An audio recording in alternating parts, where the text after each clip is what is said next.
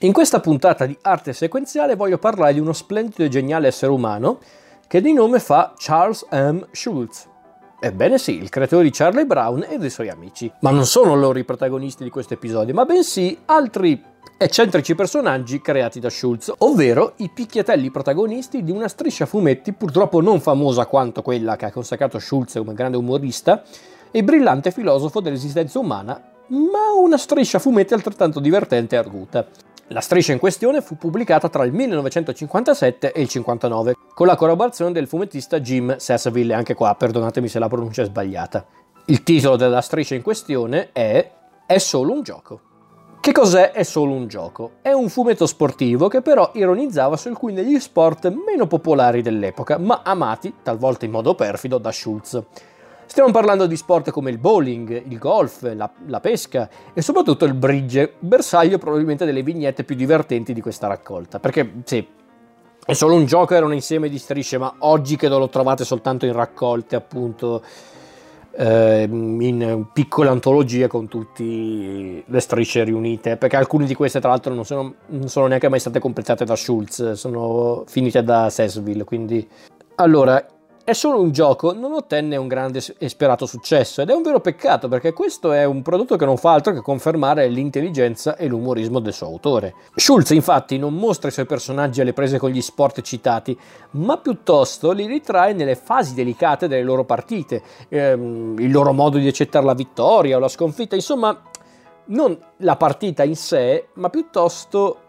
il, il prima, il dopo o il momento fondamentale di essa inserendo poi ovviamente quel ritratto tragicomico e molto sarcastico sulla civiltà umana che da sempre ha reso irresistibili le sue storie. È una cosa che caratterizzava magari in maniera un po' più profonda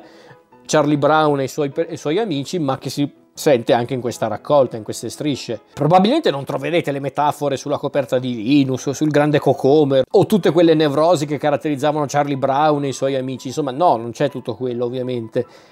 Però c'è tanto di Schulz in queste vignette che vedono giocatori di bowling che sfogano le loro frustrazioni domestiche attraverso lo sport, ehm,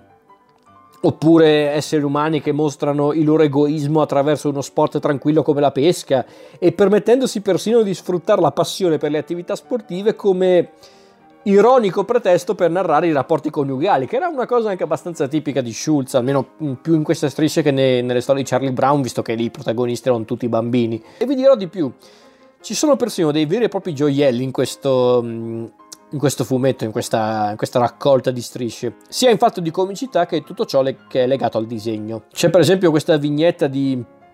di un uomo anziano che attende vicino al telefono una chiamata per giocare mm, neanche viene specificato a che sport, prima però che giunga l'inverno. Oppure c'è questa mm, una vignetta che mi ha ammazzato la prima volta che l'ho letta. Eh, di un arbitro particolarmente irascibile che si dirige persino a casa di un tifoso polemico per rimproverarlo. Oppure dovremmo parlare per ore delle vignette deliziosamente perfide sul bridge, che è uno sport eh, che, come dicevo prima, a quanto pare molto amato da Schulz, dove abbiamo appunto uomini comuni che nel cuore della notte guardano fuori dalla finestra ripensando a strategie mancate per vincere una partita,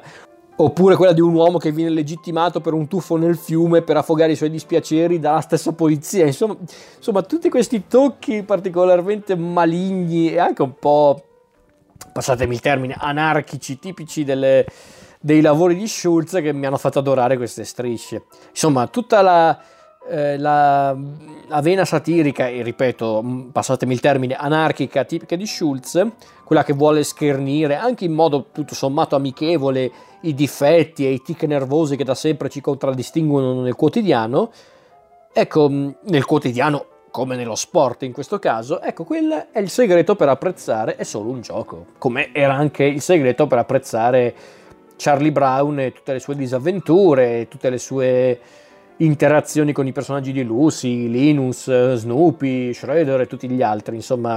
Un po' un peccato che nel corso degli anni Schulz, e in particolar modo le, le, vignette di Charlie Brown e dei suoi amici, spesso vengono un po' semplificate, diventano proprio delle icone per messaggi eh, di bontà, di, di fiducia nei confronti degli altri, quando di fatto